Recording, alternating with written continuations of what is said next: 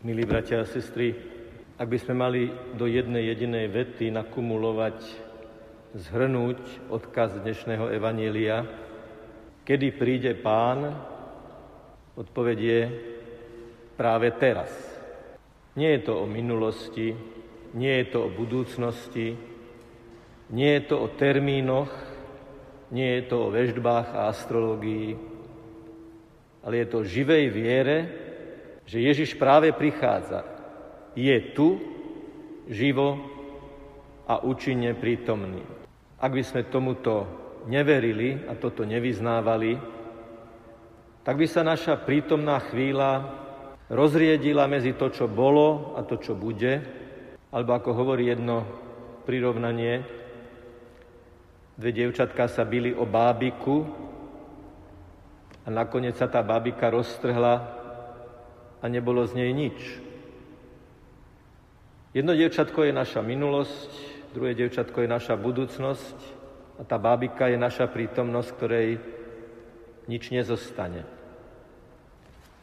Ale uvedomiť si, prijať a veriť, že v každej jednej chvíli nášho života, vrátane tých chvíľ, keď stojíme v triede pred žiakmi, náboženskej výchovy nám dodáva obrovskú silu a nádej, že sa vlastne stretávajú také tri momenty. Konkrétna situácia, môj vklad a Božie pôsobenie.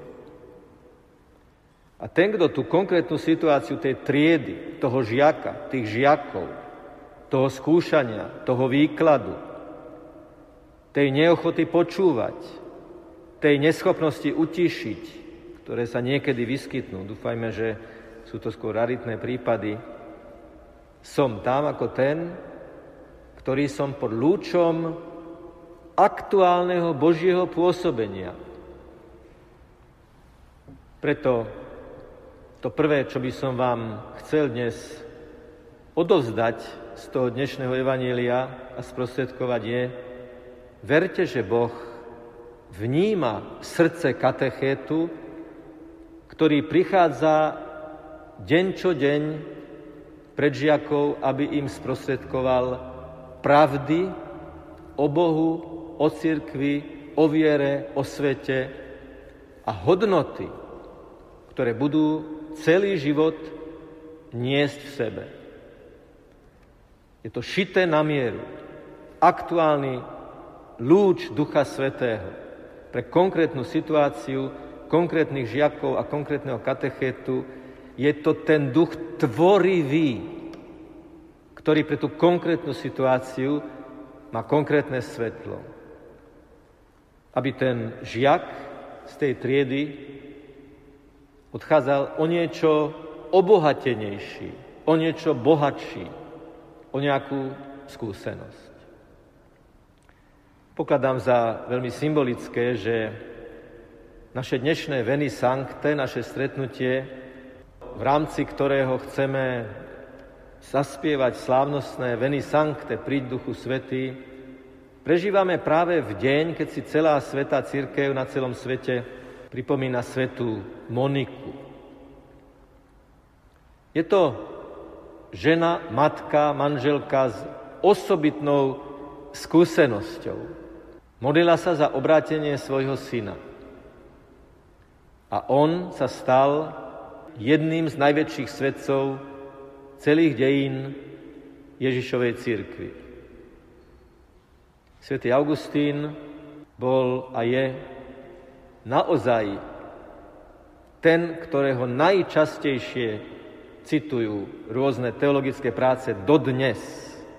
Žil na počiatku v prvých storočiach kresťanskej éry a to, čo povedal, to, čo napísal, je dodnes inšpiratívne.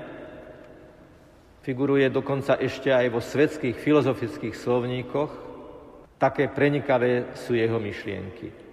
Na pozadí Augustína je Monika, jeho matka, ktorá sa za ňo modlila. Predstavme si muža, ktorý stojí vzadu v kostole. Donieslo sa nám do uší, že má ženu, ktorá nie je jeho manželka, že má syna nemanželského. Stojí vzadu v kostole na kázni svätého Ambróza. A aj o tom sa hovorí, že sem nechodí sa modliť, ale počúvať tú retorickú stránku Ambrózových homílí, Ambrózových príhovorov.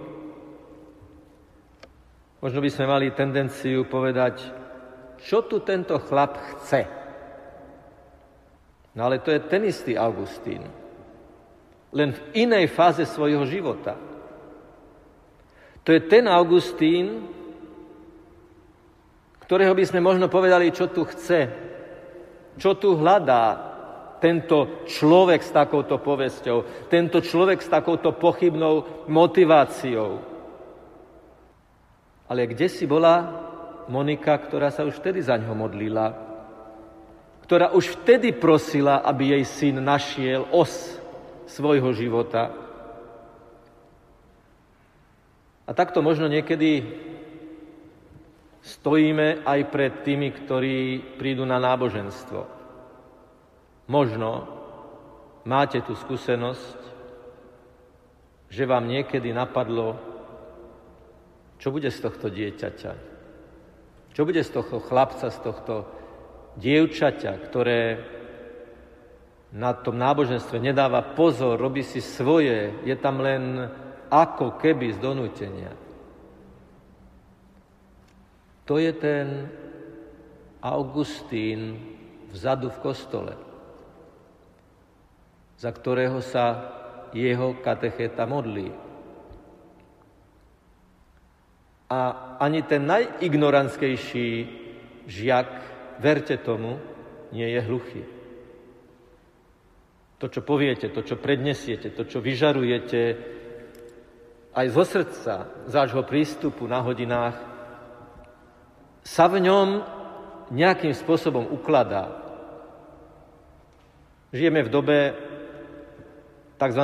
rýchlej návratnosti. Niečo urobím a hneď mám efekt. Aj reklamy nám to podsúvajú, že dobré a in a cool je to, čo urobíme a hneď je z toho nejaký výsledok. Automat, hodím mincu a vypadne mi lístok. Hodím mincu, vypadne mi kola. Hodím mincu, vypadne mi akýkoľvek produkt. Aj tu nám hovorí Monika, ľudia, veď ja som sa za svojho syna modlila bezmála 20 rokov. Prečo už po troch rokoch nepovedala, že to nemá cenu? Že tento môj syn je beznádejný prípad. Beznádejný prípad. Niekedy to počuť. Toto decko je beznádejný prípad.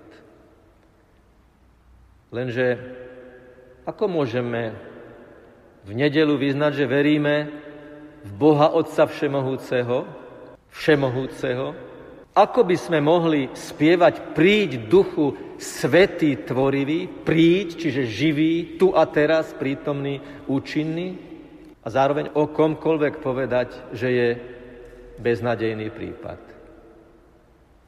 U veriaceho kresťana žiaden človek nie je beznadejný prípad. Ani pravý lotor na kríži nie je beznadejný prípad.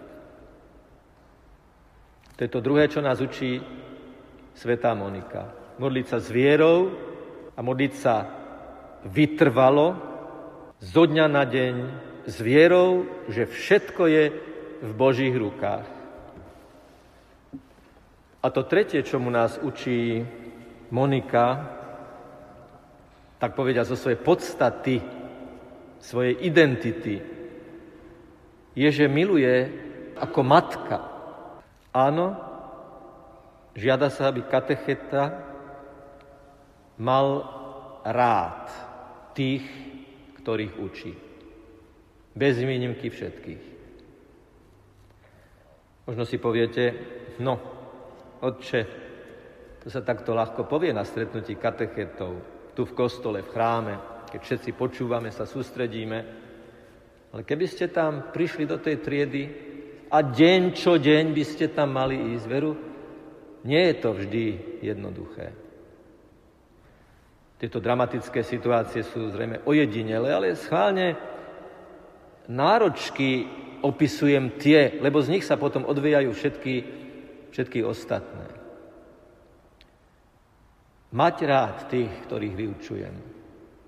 Láskou, ktorá nie je podmienená tým, aký je, ale láskou, ktorá je podmienená Ježišovou láskou. Pretože okrem toho, čo deti naučíme ako vedomosť, okrem toho, čo v tom dieťati zostáva na celý život, ako som počúval aj svojich starých rodičov, keď spomínali na svojich katechetov, je to, aký bol ten katechéta. Čo, už som to slovo použil, vyžaroval.